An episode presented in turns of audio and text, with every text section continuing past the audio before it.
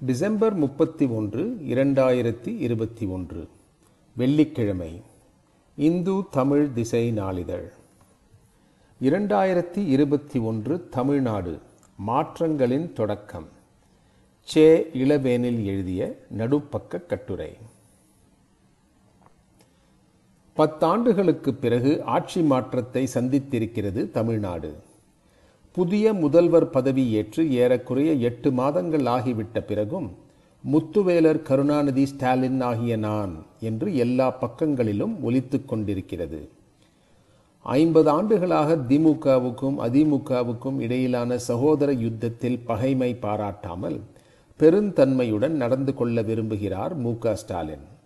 திராவிட இயக்கத்தின் மாணவர் அரசியலில் முன்னோடி தலைவர்களான க. அன்பழகன் இரா. நெடுஞ்செழியன் இருவருக்குமே சிலை நிறுவி அவர்களது நூல்களை நாடு மையமாக்கியிருப்பதையே அதற்கு ஒரு உதாரணமாக எடுத்துக்கொள்ளலாம் அதிமுகவிலிருந்து விலகி திமுகவில் இணைந்தவர்களுக்கும் அமைச்சரவையில் கணிசமான இடங்கள் அளிக்கப்பட்டிருக்கின்றன.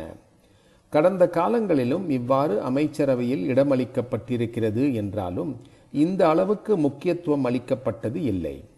அதே வேளையில் கடந்த ஆட்சி காலத்தில் அமைச்சர்களாக பதவி வகித்த முக்கிய பிரமுகர்களின் வீடுகளில் அடுத்தடுத்து தவணை முறை சோதனைகளும் நடந்து வருகின்றன. ஜெயலலிதா பெயரில் தொடங்கப்பட்ட புதிய பல்கலைக்கழகம் அதே பெயரில் தொடரவும் அனுமதிக்கவில்லை. எனவே முதல்வரின் அமைதிக்கு பின்னால் ஆழமும் இருப்பதை புரிந்து கொள்ள முடிகிறது.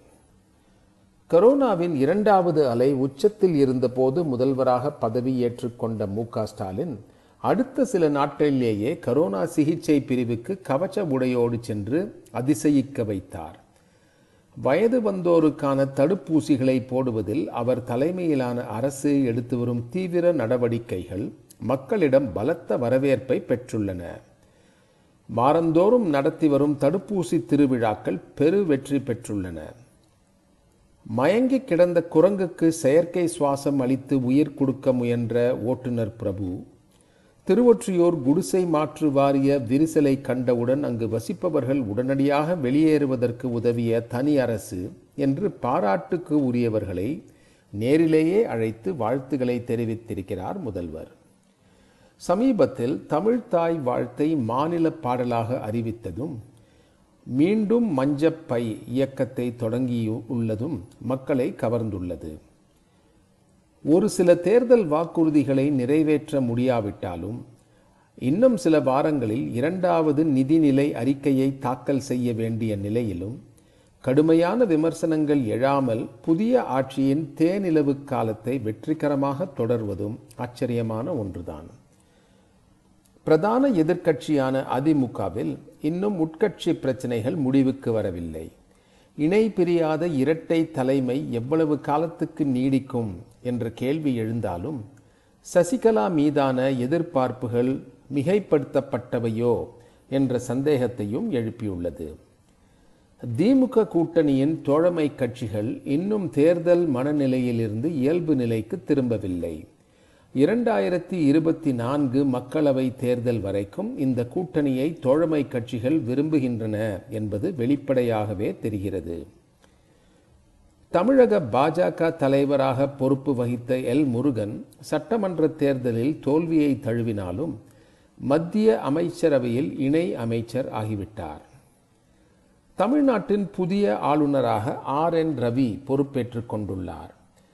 புதுச்சேரி துணை நிலை ஆளுநர் பொறுப்பை தெலங்கானா ஆளுநர் தமிழ் இசை சவுந்தரராஜன் கூடுதலாக ஏற்றுக்கொண்டுள்ளார்.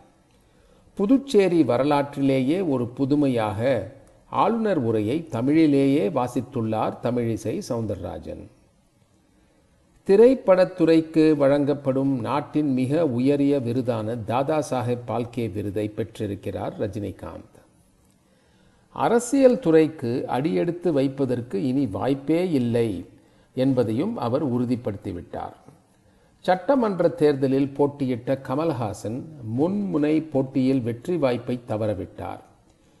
வடிவேலு மீண்டும் நடிக்கத் தொடங்கியுள்ளதில் ரசிகர்களுக்கு மகிழ்ச்சி.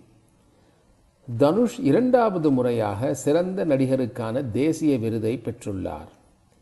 இந்த ஆண்டு பிரபலமாக பேசப்பட்ட திரைப்படங்களில் சூர்யா நடித்த ஜெய் பீம் அரசியல் சர்ச்சைகளையும் ஏற்படுத்தியது. இருளர்களின் நீண்ட நாள் கோரிக்கைகளில் ஒன்றான வீட்டு மனை பட்டா போன்றவற்றை ஆட்சியாளர்கள் நிறைவேற்றித் தரவும் காரணமாக அமைந்தது. மிகவும் பிற்படுத்தப்பட்டோருக்கு அதிமுக ஆட்சி காலத்தில் அவசரம் அவசரமாக நிறைவேற்றப்பட்ட தனி இட ஒதுக்கீடு சட்டம் செல்லாது என்று உயர்நீதிமன்றம் தீர்ப்பளித்துள்ள நிலையில் உச்ச நீதிமன்ற தீர்ப்புக்காக தற்போது அச்சட்டம் காத்து நிற்கிறது. ராஜீவ் கொலை வழக்கில் தொடர்புடைய எழுவரின் விடுதலை ஆட்சி மாறிய பின்னும் கேள்விக்குறியாகவே தொடர்கிறது. என்றாலும் சிறை விடுப்பு வழங்கி இந்த பிரச்சனையை சமாளிக்க தொடங்கியிருக்கிறது திமுக நீட் தேர்வுக்கு விலக்கு அளித்து திமுக நிறைவேற்றியுள்ள சட்டத்துக்கு ஒப்புதல் கிடைக்குமா என்று உறுதியாக தெரியவில்லை. தமிழ்நாட்டைச் சேர்ந்த மீனவர்கள் இலங்கை கடற்படையால் தாக்கப்படுவதும் கைது செய்யப்படுவதும் தொடர்ந்தபடியே உள்ளது.